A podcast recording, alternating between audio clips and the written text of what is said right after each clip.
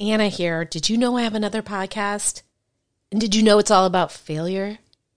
Well, at this point, you'd have to answer yes to both of those questions because I just told you. But my other show isn't just about failure. It's about failing your way to success. Yes, success. Because the most successful people are often just the people who've gotten up the most times after their failures. Don't believe me? Go download Fail Your Way to Success wherever you get your podcasts, or go to fail your way dot com for more info. Now back to the show. One of the definitions of launch is to start or set in motion, and every creative person has to do it. So what are the secrets to a successful launch? With eight to ten hours a day, I was like literally emailing people one by one. I don't really check my numbers. You know, I don't really listen to the podcast. I'm able to do it again, but as a normal person. Welcome to Anna David's Launchpad.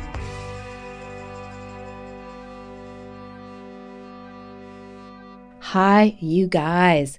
It's Anna David here. I am so excited to tell you that this is the inaugural episode for Launchpad with Anna David. I'm going to tell you the truth.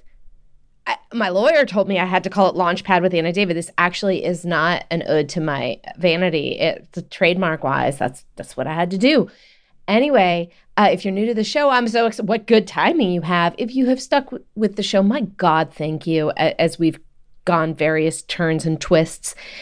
Now, this entire season, yes, we're doing seasons now, is devoted to launches, particularly this season, book launches. In future seasons, we're going to get into other kinds of launches. So what better person to launch this new version of the podcast than the king of independent publishing, in my humble opinion, Dave Chesson. Now, Dave is a god among men when it comes to what I have learned to do in my company. He's the creator of Kindlepreneur, which is a website devoted to teaching advanced book marketing. And everything I have learned about making my clients successful, not everything, a lot of it I have learned from him. He um, he he publishes his own books, but under different names. We get into that. Um, he has created an amazing software called Publisher Rocket, which is very affordable. I have my entire team buy it.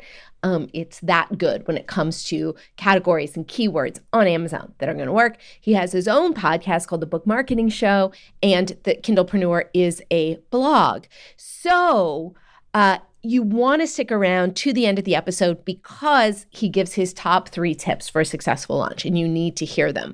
The other thing that's really exciting is that I have actually gone and created show notes. So if you want to see the full transcript of the interview and get those top three tips um, and find out more about Dave, all you have to do is go to launchpadpub.com slash blog slash Dave. Yes, that is launchpadpub.com slash blog slash Dave. And now, please enjoy my conversation with Dave Chesson.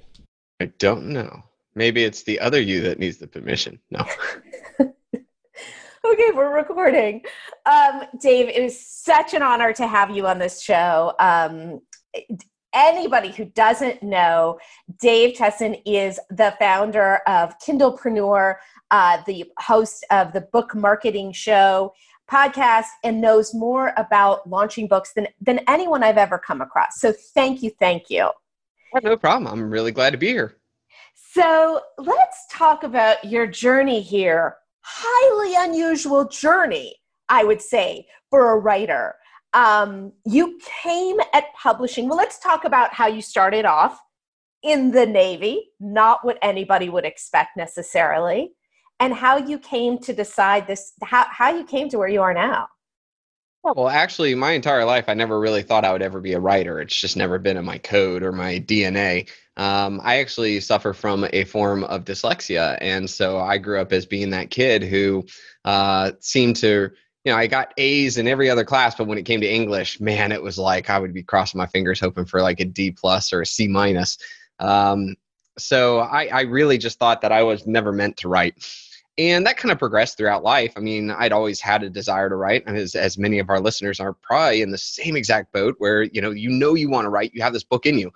Uh, but for me, on the other hand, I just couldn't sit down and write whatever I wanted and just be, you know, loved and followed. I would try this. I'd be like, oh man, here's this motive. Like, I'm doing this P ninety X thing. I'm going to write a blog about, you know, the trials and tribulations because I know I'm going to do this right. And so people could benefit from that. And, you know, I think only my grandmother listened to it, and that was about it, or, or read it.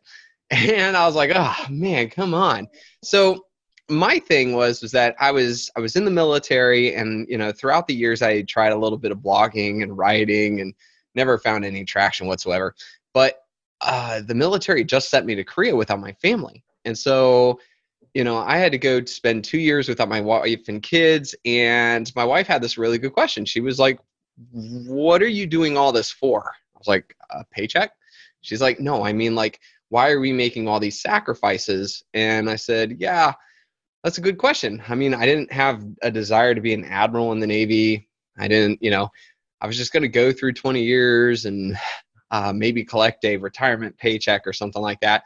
And then look back at it and just realize, wow, that was, you know, a lot of lost time with my kids and, you know, nothing really to show for it. And that's when we started to talk about an exit strategy, you know, something that would allow me to get out of the military, but not go from one nine, uh, one nine to five traveling job to another nine to five traveling job. And that's when I really started to discover a bit more about writing and kind of learning about, you know, the market. Uh, a great example that I tell people is, say you go to this party, okay, and you know nobody at this party. Um, it's just you, but you find out that everyone in this party really wants to know or talk about a certain T V show. And you just happen to have done your research and you know all about the T V show and you can talk about it. It doesn't matter who you were, doesn't matter how great your oratory skills are.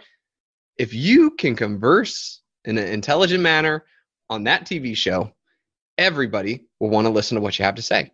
So when I started to apply that to my writing, uh, this, this, Uh, dyslexic, challenged, not so interesting person could all of a sudden be a center. And that's when my writing really started to take off. Now, you uh, have how many books out there? I have nine. And how many names do you have that your books are under? Nine. Yeah, it was... Um, When I first started writing, I was still in the military. I was actually doing military diplomacy, and I didn't want to have to deal with the whole, you know, putting all the blurbs all over the book saying, these are the opinions of Dave Chesson and do not reflect the United States government in any way, shape, or form. And to tell you the truth, especially the, the positions that I ended with, it was a very good move. Uh, it would have been very uh, problematic. And sometimes authors out there, you know, you don't want to mix your personal life with your professional life and vice versa. And uh, sometimes you want to write about things that you don't really want, you know, being connected with. And, you know, there's a whole genre out there that I'm sure all the listeners know what I'm, I'm referring to. And no, I didn't, I didn't, I didn't write in that. That wasn't it. But, uh, but the thing was, was that there's a really good aspect for that. But when I got out of the military, I kind of kept this, I decided to keep writing under different pen names, because every time I come out with a new book, I don't get to rely on the fame that I built from Kindlepreneur or the the the growing following that my other pen name got. I have to start in the trenches as a no-name author uh, with no platform, no giant social media following, no email, nothing. I have to start from the beginning.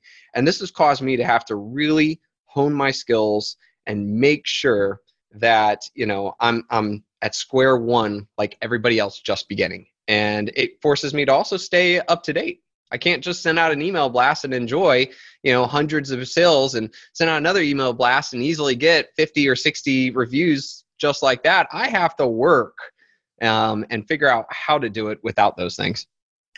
See, this is so interesting to me because as somebody who devours every word you write and every podcast you release, we would all buy your books, uh, even though they're under name, even though they're not my topic. I would do it to support you. Why would you make your life so hard? Because that's the thing is, is that when you look at like a lot of other websites from, from writers, a major majority of their sales come from that following. And that is cool. And by the way, every author should work towards that. Okay. Uh, because when you build your platform, you build your email list, man, that next book gets so much easier. And, and like you said, Anna, um, for me, people have experienced what I've done, right? And that they know that if I'm going to put something out there, it's going to be good. It's kind of like, you know, when you go to the store and you're looking at a whole row of books, right? Notice that the more famous an author is, the bigger the name gets, right? Uh, right now, Stephen King's name is way bigger than the title of the book. I almost have to squint to figure out which book it is. I just, because it's, ah, Stephen King, right? Well, that's because when I see the word Stephen King, I automatically know it's probably a great book since he's never let me down. I know what kind of genre it is, unless he's going off on his Green Mile or uh, Shawshank Redemption, you know. But I mean, really, it is what it is, right? I know what I'm going to get. I don't really need to pay as much stock into the cover image or the title or anything like that. I just know what I'm getting. Same thing with when you have a following. They just know what they're getting. So I would say to listeners is one hundred percent work towards that. But for me, my biggest thing is, is that I've been working with uh, big time publishing companies, uh, really famous authors. And I like, yes, they have those tactics, but what's really made me unique is coming in and saying, that's cool. You guys have been doing that good, but here's a much better way of doing it in the digital age, you know, and here's something that you guys haven't even thought of. So in a way, it's kind of like, um, you know, helping me to sharpen my skills and helping me to stay on the cutting edge of what's new in Amazon. You know, immediately a new feature comes out. Great. I need to figure it out because I need that. So let's say that, I mean, that is so inspiring to anyone listening because I work with so many authors and they say, well, I don't have ten thousand Instagram followers. I don't have a list. I don't even know what you mean when you say list. So what would you say an author who doesn't have those things, how should they do a launch and how early should that work start before the book comes out? Well, the funniest, I, I love that last part of your question because this is usually where I start with is that when it comes to your launch, okay, when it comes to marketing in general, the day you decide to put finger to keyboard and hit that first letter is the day you need to start marketing, okay? Marketing is not this point where it's like, I'm going to sit down, I'm going to write my book, I'm going to be in my own, you know, cave here with, with no understanding what's going on. I'm just going to write. And then when I'm done, I'm going to go and, and start this marketing thing. No, that's that's how that's why most launches fail, because the author does that. Instead, what I think is this isn't about trying to sell a book that you haven't written yet. This is about understanding your market. Okay, uh, when you start writing a book, you need to start understanding who your target market is. And yes, I get it. Maybe you are your own target market, but seriously, get into the heads of others. Understand what they're doing. Start building relationships with other people. Um, you know, either your target market or other authors in the area. Don't just come up to them and say, the first thing you say to this person is, hey, you're a really great author. Hey, would you mind promoting my book? Like that never happens. That only happens when you have built a relationship with that person over time and continue to have given to them. Yes. Be there. Give them reviews. Be a positive influence. Reply to their emails with just positive statements. That's how you get stuck in, in their head. And all of a sudden, when the time comes, you're like, I've learned so much from you. By the way, I just wrote my first book. Hey, by the way, finally, after all these times I've hooked you up, you know, without saying that last part, you know, but in your mind, you know, would you do this thing? And you know what? That person will. But that started the day you started to write your book, not the day you went to launch. So again, there are a lot of things that come in prior to the launch. And I think one thing I think would be really beneficial for this episode is looking at the things you can do before the launch. So one thing we talked about already is get to know your target market. Find them. Are they on forums? Is there a special Facebook, um, you know, a Facebook page or a Facebook group? Groups are better. Become a voice that talks not about your book, but about helping and asking questions, setting surveys, dropping funny memes, you know, uh, that they would resonate with. Um, that's, again, a lot of this is nonfiction. For the fiction people, just getting inside the heads of, of you know, the the other authors or the, the, the crazy readers, because let me tell you, they will tell you what things they hate to show up in a book. But the point is, is that you're already there. And you're already listening and you're communicating, you're building a relationship, okay? So find them. Next is specifically find the other authors in your area. and get to know them. The other authors, okay, they're not competitors. Never make that mistake. They are not competitors. They are your friends, because here's the thing. Nobody can write a book, a brand new book every month. So they're always looking for things, and they want to get to know the area as well. So get to know them. Some of the favorite strategies I've kind of already said. Get on their email list. Hit reply to every email they send you, because let me tell you, when they start to see this one person's legitimately saying, hey, great, this, I like that, that's awesome, et cetera, like your name just sticks in their head, okay? Same thing with social media. Start tweeting with them. Um, start, you know, responding. Just engage with them, so when the time comes, they know who you are without you having to introduce yourself. Another thing that you can start to do too is you can start to look, do some market research. Um, you know, for example, you can go to Amazon and start understanding what it is your target market uh, types into Amazon when they're looking for your book. You can do this on the Amazon, um, key, or excuse me, the Amazon search box at the top. When you start to type something in there, Amazon tries to auto-populate it with what other people have typed. This can kind of help you to understand the words your market uses when searching for your kind of book. A great example where this research can help you write a much better book is, I was working with an author who had a book uh, about how to sell art. However, though, when we did that, that keyword research, like looking into what people typed, more people were typing in the phrase, how to sell art online, than those who were typing in how to sell art. And this, this gal was not even covering the online component of it. Wow. And she realized, oh my gosh, the market wants to know this more than just the more broad subject. So she immediately added an entire half, uh, an extra half of her book uh, to just the online sales component alone. Now, imagine if she had just written the, the how to sell art, okay? Got it on Amazon, got it in front of all those people who really cared about art, and didn't even cover the one thing. She probably would have gotten some scathing reviews because people were let down on what they were thinking. The, the author was in a completely different mind frame than the market. So that really helped her, and I think that saved a lot of her sales as well as her, um, her, her reviews. And then finally, too, you know, she also knew what really triggered her market more. So she even created a email opt-in that was specific to how to set up the best account on the three top online art sales platforms. And her, her email conversion was through the roof. So when she got into the mind, she made a better book. She's able to connect more with her market. So again, I would say that doing keyword research before you write your book can help you to understand what areas you should cover. Um, maybe perhaps some of the, you know, the way that you can maneuver your book to really fit an existing market. Uh, that's that's another way. Um, but yeah, I think a lot of it really comes down to, once you start those three things, I think you'll start to understand and see more opportunities on where you can get involved in your area. Every subject, whether you're fiction, nonfiction, or specific nonfiction, they all have different things to them. Some might be really Pinterest heavy, some might be this.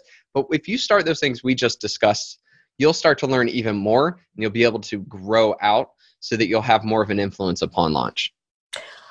Oh my God, that was so good, and, and so much to unpack that I'm gonna, my brain, I'm memorizing what, what I have to ask you, and I'm gonna work backwards now.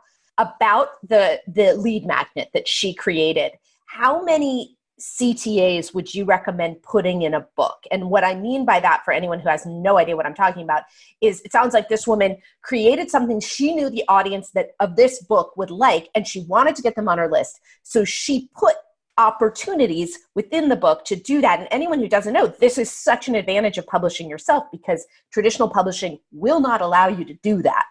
Right. So how yeah. many times would you recommend?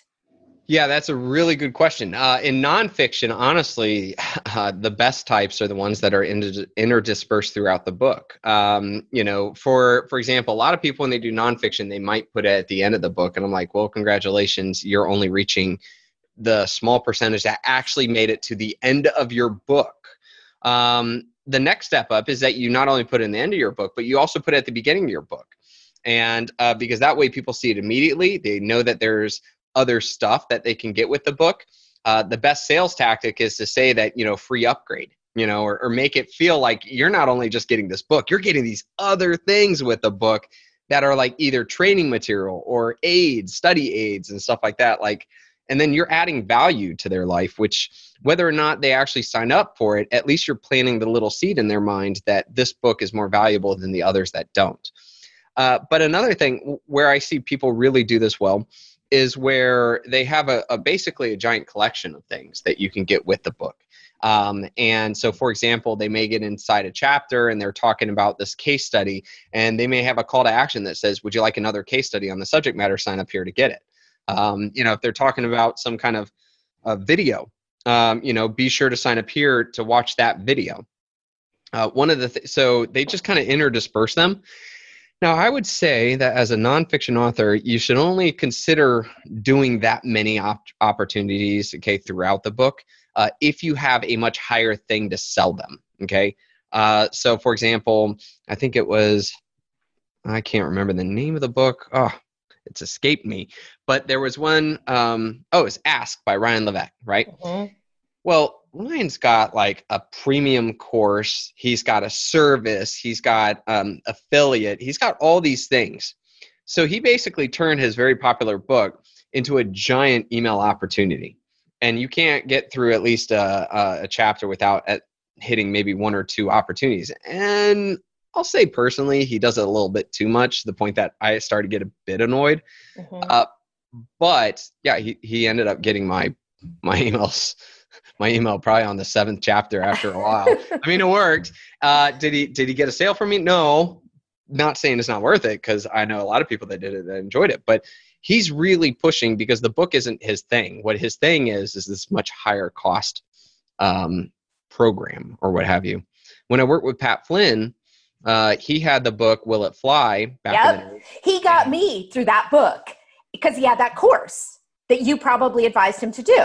Yep, that was it. Um, yeah. I'm telling you, it's so what Pat did was he had this book that was basically a Will It Fly, which teaches people like how to verify their business idea, right? How to validate it. Will your business idea fly? And so ultimately, he then created this mini course that is kind of like the, the video version of the book. And it was like a study aid. So, you know, it's not like without the course, you can't finish the book. That might piss people off. But it's like more or less like this will help you with the book as you go. And he made it absolutely free. The other thing was is that because it was a free course, he put it at the front of the book. So a lot of people could click on the look inside and sign up without even buying the book. Uh, that, that comes down to you and your choice. However, though, what he basically said was one third of every person who bought the book uh, signed up for the free course. And he had a huge email list built from this. Then he created a paid course, like, you know, the next step up. And he just, and um, this came from him publicly, so I'm allowed to share this, but he said that that the day he launched that paid course, he made over one hundred eleven thousand dollars just to the email list that he built from that. Wow. From the book. That's it. Not his huge email list, just the people who had bought and taken his mini course, and then just on the weekend brought in six figures. So there is definitely a strategy behind that. And, you know, you did you did mention if you don't have a product or whatever, it may not make sense. But what if you will one day? Why not gather these emails? Any anybody who's listening. one hundred percent absolutely agree. The the more emails you have, the easier job gets. Actually, let me let me paint another story too. Um, so obviously, when you have more and more email, uh, you have more and more clientele that you can proactively reach out to and get them to buy. Cool. Here's another thing too, though. Uh, if anybody out there listening has this, these aspirations of one day being a published author, right? Going through a publisher. I could do a whole podcast on my on the pros and cons on that. But one of the things that I've seen sitting in so many of these uh, meetings and boards and discussions with the publishing companies is that really what they want to know is, are you going to make them more money? I mean, really, everything just kind of distills down to that. They may sign you, okay? But if they're not really sure, if maybe you're, you know, it's like, it's a good book, but we don't really know, you're not going to get any backing or help from them whatsoever. You're definitely not going to get uh, money up front. You're not going to get anything. Basically, what you're going to do is get a, get a uh, deal. They may help you put together some stuff minimally, right? Minimizing their cost. And then they're going to turn around and tell you, hey, you got twenty thousand books to sell in the next uh, three months. And if you don't hit that mark, you'll never hear from them again. Uh, you also like, and yet they still control your book. It, that's where problems come. But here's the other thing. if you walk in and you have some reason for them to believe that they're going to get their money, or that you, that this could really, that they're going to benefit from you, oh yeah, you, you get, you get a bit of the red carpet treatment. Okay. Uh, because they know. Um, and the number one way to get on their radar is how much of an email list do you have? It sounds so ridiculous, but uh, a buddy of mine, Um, and I don't have permission to use his name since there's some personal information to this. Um, so I'll talk around his name, but he had, I think it's over two hundred thousand email subscribers. Uh, and it's because he wrote a whole bunch of articles on Medium, became very popular in that respect. He, he definitely did some viral ones, and his email list was huge. He decided to write a book. Here's the thing. Um, they did not really care. Even though he had been viral, because and, and some of those people on the board had read his viral posts. Cool. That doesn't translate to book sales. But until they saw his email list size, to them, that number represented cha-ching, cha-ching, you know, some dollar signs, right? And three out of the five major publishing companies went into a bidding war. And he got a, um, he got prepaid upfront two hundred thousand dollars on his first book, and he hadn't I, even read it written. It I yet. think I know who this is. Uh, you might, you might. Does his first name start with B? That's all I'm asking. Okay. B? No, actually, okay. no. I, this exact same thing happened to someone else I know. Go on. Yeah. Uh, well, but that's the thing was, is that if he hadn't been collecting those emails, he never, they would have never have given him a chance. They wouldn't have even, they might've signed him to something, but it would have been one of those previous stories I talked about. Instead, right. though, they gave him the two hundred thousand up front. He sat down to write his first book ever. Uh, they gave him all the best editors, the best, co- you know, the best time, because they needed to get their money back, right? Right. Since they gave him money up front, they want to get it back. Um, they worked with him. They had their own marketing plan. They actually helped him lay out a plan. They did all these things, and yeah, they got their money back for sure. And he still makes money after after the fact. But the fact is, is that it was a much different experience only because of an email list. So anybody who's like, well, you know, I don't have a product or whatever, yeah, it's cool. Not only will that email list help you with the next book, but it helps you over time. Okay. With everything. With everything. That's right. And who knows, maybe you come up with a product, or maybe on your email list, somebody tells you of a product you should make that make their life easier. And then you get your product idea. So speaking of email lists, and the very first thing you said in this, in this thing I'm unpacking, we got to know each other because I was a faithful subscriber, still am. And I saw you made a mistake. I know you never make mistakes. You made one. And I wrote lots of writing mistakes. It was like a mistake in the email. I don't remember. It was like a tech glitch. And I wrote you, never thinking you'd actually see it. And I was like, oh, you, by the way, there's this error or whatever. And I just love everything you do. And you wrote me back.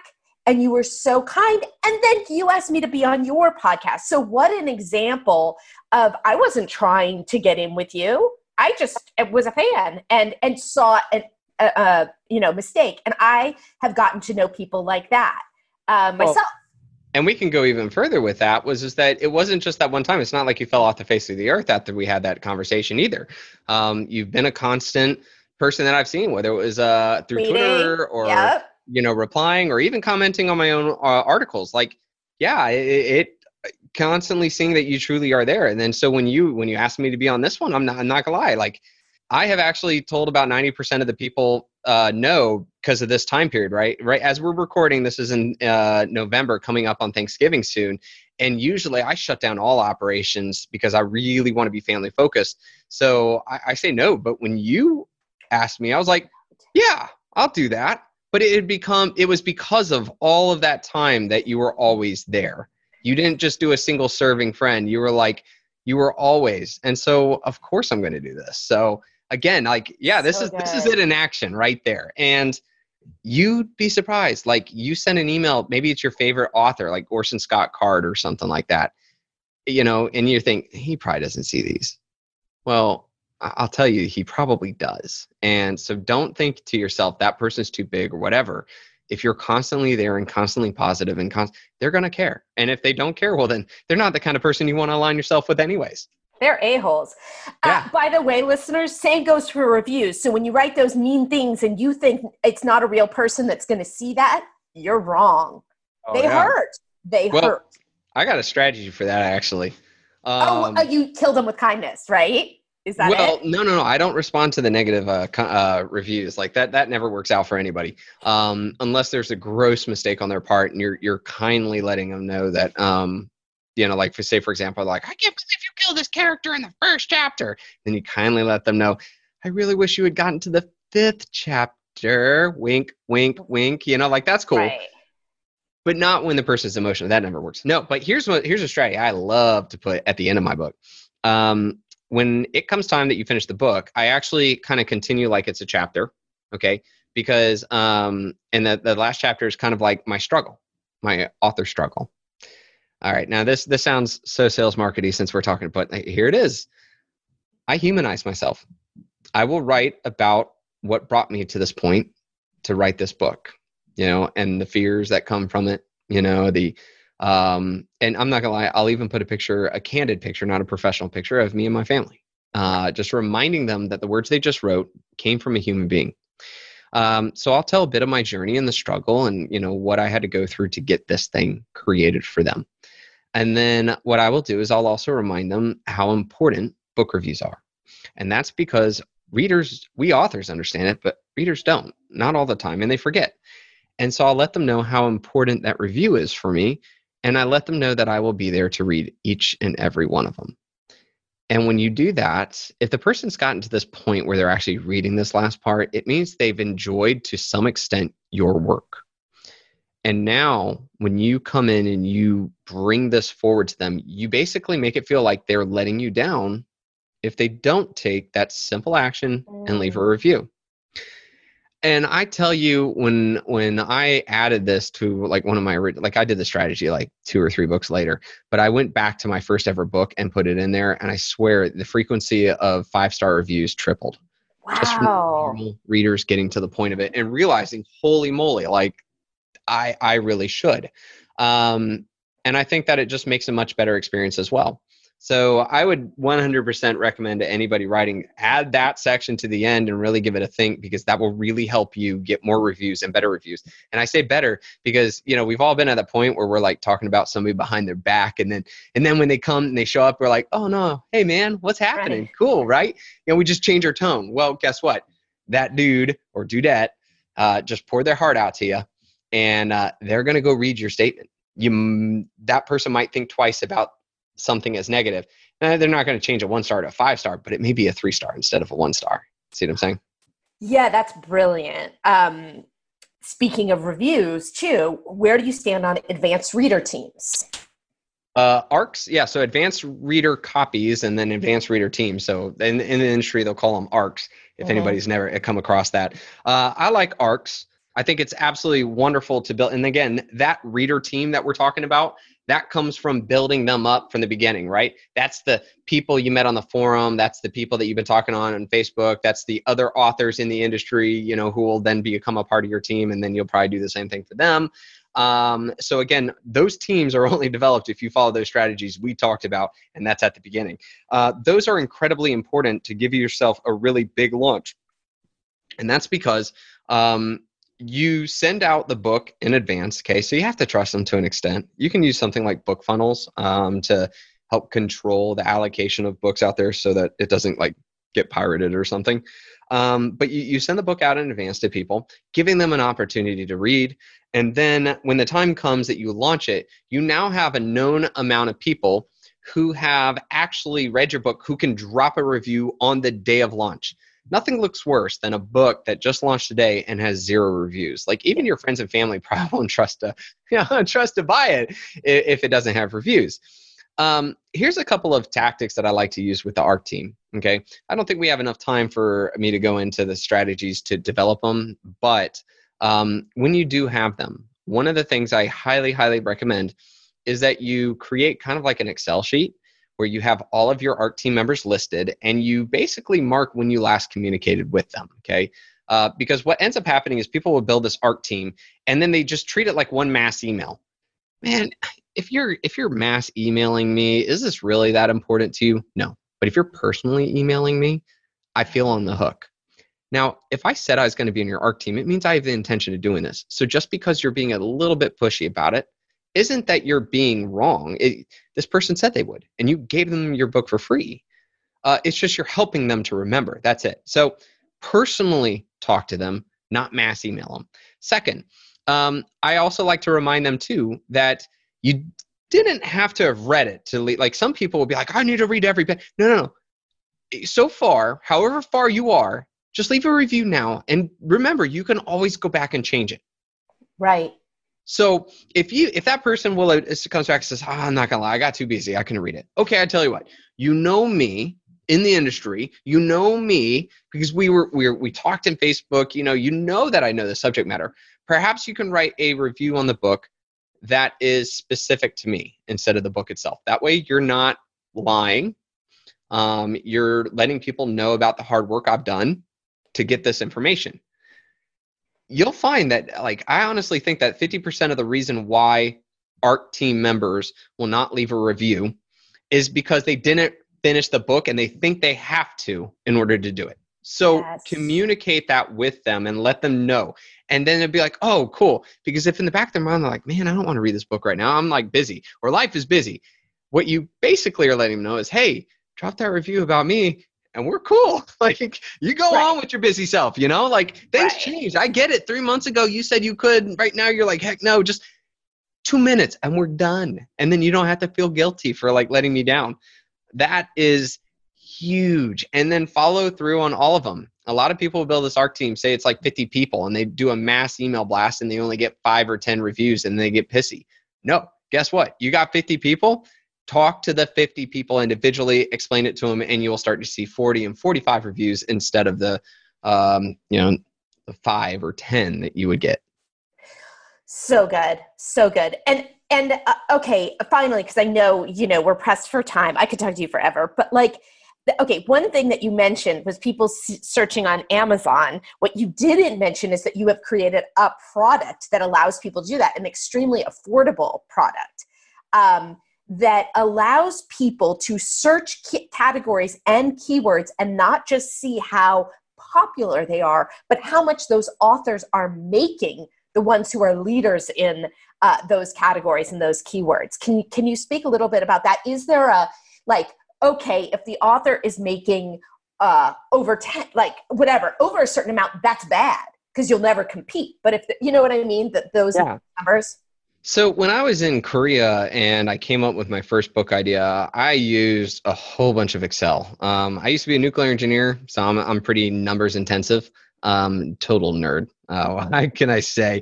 And I mean, I, I really would. I'd have this huge system because I didn't want to have to write an entire book uh, and pay for a really good cover and editor and, and formatting and then marketing efforts, only to find out nobody gives a rip. You know, nobody, nobody cares, or I didn't even make it. So. And, and no, by the way, I had to totally get over my my hang up on my own uh, inability. So I developed this entire system for me to kind of understand what's going on in Amazon and then to make better calls. And that was when I, uh, later on in life, I actually met a whole bunch of programmers. I was like, hey guys, would you mind taking all of this and just packaging it into this? So it's like super intuitive. And we had what I call the Muzzy factor. Um, my grandmother, her name's Muzzy. Well, I call her Muzzy. She's my Muzzy. And our, she was our, our uh, mother, Muzzy attested, Muzzy tested, Muzzy approved. And uh, the idea was is that she keeps playing with it until, um, you know, she actually understands it. So it was, that was the hardest part. So anyways, we, um, so we designed the software and really it, that's exactly it. It tells you what it is that people type into Amazon, how many people per month type it into Amazon, how much money authors are making that show up for that keyword phrase. Uh, it also helps you to find the best category for your book. And by the way, there are fourteen thousand different categories on Amazon. Um, and the only way that there's no list, there's no magical list anywhere. You just have to basically click, click, click and search and search and search and hope you end up finding all fourteen thousand uh, of them or something to figure wow. out which one's the best one for you. So we did the hard work and we listed all fourteen thousand of them out there. And these are actually different than the categories when you go to publish. Um, that's a whole nother subject, but uh, when you go to publish your book, Amazon offers you this list and it's not Amazon categories. It's actually called B I S A Cs. So uh, the real categories of Amazon are, aren't, aren't even offered. Um, and there's a way to get put in for them. So there's a lot of really cool advantages to kind of understanding what's going on in Amazon, what's going on in the market. And we basically just bottled it up inside of software. And that software is called Publisher Rocket. and we've made it only ninety-seven dollars, and that's for life. So uh, it's not a subscription fee or anything like that. Uh, pay for it once and you get to use it, and you get all the updates and new features that we constantly add, because I'm an author myself. And so I'm always like, all right, how can we make this easier? What would be better? And oh yeah, I got a programming team. So we just keep adding to it. And so if the categories are different in in uh, Publisher Rocket than they are on Amazon, how do you transfer that? No that problem. Information? So, yeah. So say, for example, when uh, just kind of quickly explain those, is that when you go to publish um, in K D P, Kindle Direct Publishing, um, Amazon asks, you know, to list which categories you think your book is part. You click and you'll see this giant, huge drop-down box that you select. Those are actually like international standard categories, like Like it's the universally accepted categories that all marketplaces accept. It's not really categories for store, but think of it more like a supply chain logistics thing. Um, so when publishers get a book, they'll choose two B I S A Cs. And then when Barnes and Noble gets the book, they translate that B I S A C into a category that they have, because they may not have that B I S A C. Um, and so, or the mom and pop shop only has twenty-eight categories because they only have twenty-eight rows, right? Well, there's five thousand B I S A Cs. So obviously they figured out this, this four hundred seventy-two is a part of this category, right? right? That's that's the whole system. So when you go to publish, Amazon offers you the the the B I S A Cs, and then from there they magically put you into something, and it might not even be what you thought it was. So luckily there's a process where, um, and if you just go to YouTube and you type in like add ten categories or change your categories, my video should show up number one. And you can watch the process on, there's a special link that you click, and then it takes you to the special page on Amazon where you fill out this form. And literally it's like Dropbox, and I show you over my shoulders, you do it. And then you copy and paste what we call a category string, which is what Rocket shows you, into the form and say, add my book for this. And within twenty-four hours, done. Or if you're in the United States, you can actually get Amazon to call you. Like I'm talking like less than a minute later, somebody calls you and you just tell them over the phone, hey man, my book is such and such. The A S I N number is this, and I want you to add it to this category string, this category string, this category string, this category string. And within minutes of hanging out with them, uh, your book's been included. I've done it. I've done it for all my clients. It's amazing. They're real nice about it too. Happy to yeah. do it. Yeah, um, totally. um, okay. So to wrap up, your top tips for somebody doing a launch, would you say, start preparing the minute you start typing, and get your groups, both of influencers, for lack of a better word, and colleagues. Um, use Publisher Rocket. You didn't say it, I did. What? So wrap. Can we just wrap up with um, your, you know, summary of the tips? Yeah. Uh, well, let's. There's two major things I'd like to walk away with. Number one is, like you said, the when you go to start writing your book, start building those relationships, start getting to know your market. That will pay off in the long run and make things so much easier and so much better. Um, so do that. All right. Then number two is that when you get closer, make sure you have a plan. And I'm sure that through the other people you're going to interview here, you're going to hear a lot of great tactics. Um, and there are, there are a lot out there. You choose the tactics you want, but have it planned out. Like almost like kind of like project management, where you've got a schedule. And you're trying to, instead of doing everything on day one, spread it out so that your book continues to have constant sales and not just one giant spike. I would say that those two things right there are the two big picture, most important things an author can do to really have a successful launch. Okay, and let's just say release week, what, your actual launch. What are yeah. the top few things somebody could do? Well, um, and I like... Like I said before, it's about spreading out your your objectives, right? So right. not so if you have somehow collected, if I'm working with an author who has ten thousand different email like emails, right? I actually will break up the email list into different cohorts. Um, instead of just one giant blast, I will maybe email one fourth of them on the first week or the first couple oh. of days, the other fourth, and so that way it's not just one giant spike, and then I'm well, that tactic's done, I guess. Uh, instead, I'm benefiting from you using my email list. And I'll also, uh, too, on my email list, I will reply or I will send another email to those who didn't open up the first one, just in case either it went to spam or they weren't interested for my subject header. And so that way I have a rolling effect of email over time. that's one thing. Uh, Amazon ads, we didn't talk about. I think that one's a phenomenal one that should be a part of anybody's strategy, because that helps your book for sure to get in front of people. That helps you to get sales and keep relevancy score up. Um, and it, but like, you know, if you, if you're building your tactics, maybe Facebook page has been a huge thing for you. Maybe not uh, announce to your Facebook page or to your, to your friends in the Facebook page about your book until after a couple of days, because you have one strategy that's in effect for the first couple of days. Then maybe use this strategy on the third day. You can see like where I'm going is, is that there will be a lot of strategies everybody's going to hear a part of a launch, and that's cool. And there are so many. You choose the ones you want to do, but you plan them out so they're spread out a bit, not all in one day. So good. So good. Uh, thank you, Dave, so much. Oh, by the way, do you still have that free course on Amazon ads available? I do, actually. Yeah. Where can uh, people grab that? It's A M S course dot com. Um, made as simple as, as one can remember if in case they're driving. Um, yeah, it's a full free video course showing everything I know. Matter of fact, before I go to work at a, a for a publishing company or doing any consulting, I send them the course and be like, first take that. So that way I don't have to spend the first couple of hours uh, while I'm on the clock uh, explaining these things to you. So yeah. it's, I don't hold back on it.